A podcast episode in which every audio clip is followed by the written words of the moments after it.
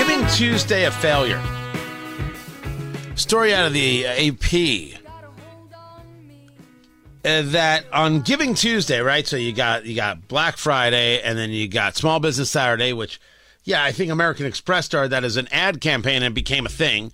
And then you have Cyber Monday, and then you have Giving Tuesday, and everybody says, "Hey, it's Giving Tuesday. Give us your money."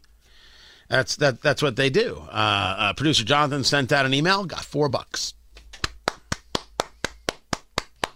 I mean, I mean, not all from one person. Total. Tony Katz, ninety three WIBC. Good morning. So the the estimate is that donors gave three point one billion dollars this year.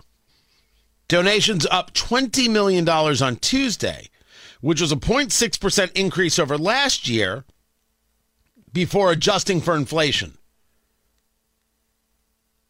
So they're like, wow, a lot of people giving a whole bunch uh, of money, but the number of donors was down 10% from 2022. We're seeing less dollars from the big donor uh, that we've been relying upon and fewer grassroots donors who are so important to our resilience and long term health of the sector. Um, it could have something to do with the fact that you're now sending 9,000 emails to people saying, give us your money.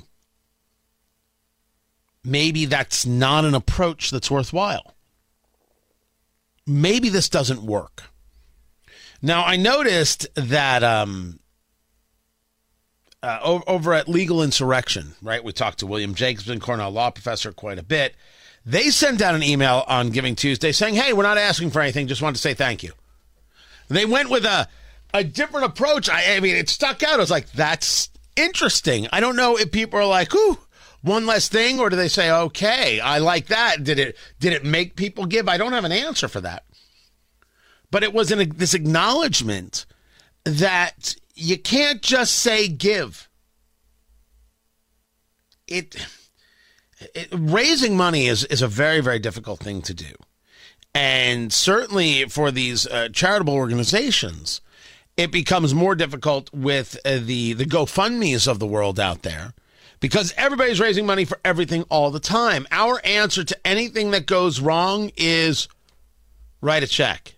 And I, I, always thought that was weird, but you learn that very often people give because they they see something they want to be a part of. They want to help. They want they're they're desperate to have some level of of, of being part of a solution in, in their lives. And so they, they give so like, okay, I did something good. It's it's easier than than donating the time or, or, or organizing something else.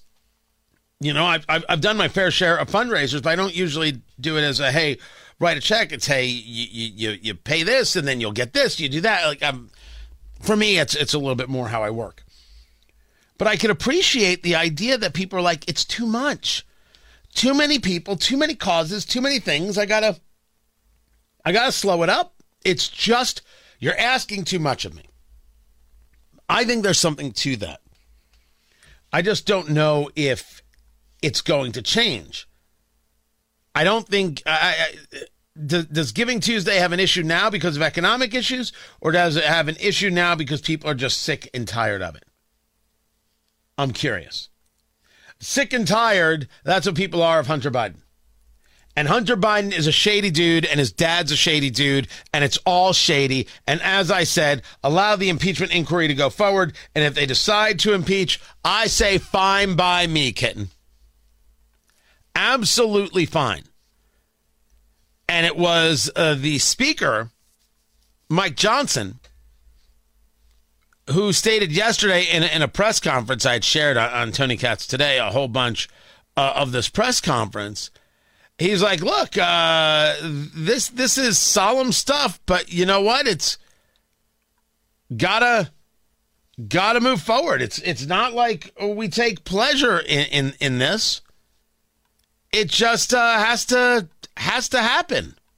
Thank you all for being here. These are um, these are serious times, and this is a very serious matter. And I've, I've said many times over the last few years, because impeachment has been an issue that we've all become all too familiar with, that next to the declaration of war, you can make an argument that impeachment may be the heaviest power that Congress holds. Th- that that constitutional responsibility lies with the House. We, we have a duty to pursue the facts where they lead. John Adams famously said, Facts are stubborn things, and you heard a recitation of that here this morning. These facts are alarming. They're alarming to the American people, they are alarming to us. And so while we take no pleasure in, uh, in the proceedings here, we have a responsibility to do it. We're very proud of the. I'm not 100% sure if they take pleasure in it or not. I have no way of, of, of knowing that. Uh, what I know is that going back to 2018, an investigation into Hunter Biden, um, those who were the investigators raised concerns that money from China ultimately funded a payment to Joe Biden. This was somebody who was looking at money laundering regarding Hunter Biden. Payments got made. We have these trails. And I favor this inquiry and letting this information out. There's supposedly a website that's going to get created. Here's everything we've got about Hunter Biden. I said yesterday, and I still believe it true today, I am 50 50 now on whether the House will, will impeach. And then it'll go to the Senate, and the president will not be removed. But I wasn't, my odds were not that high until yesterday. It seems to me that the House is thinking that there might be a win here. Republicans think that this might be have some serious, serious legs to it. And for the people screaming, well, this is just political revenge, well, impeachment is a political maneuver. Uh, and uh, maybe it is revenge. Maybe it is. Maybe this is part of the, the learning for progressives that you can't just be abusive 24 7 and expect no one to respond. That's the lesson of Trump. It's a good lesson, one that I believe should be learned. We'll see.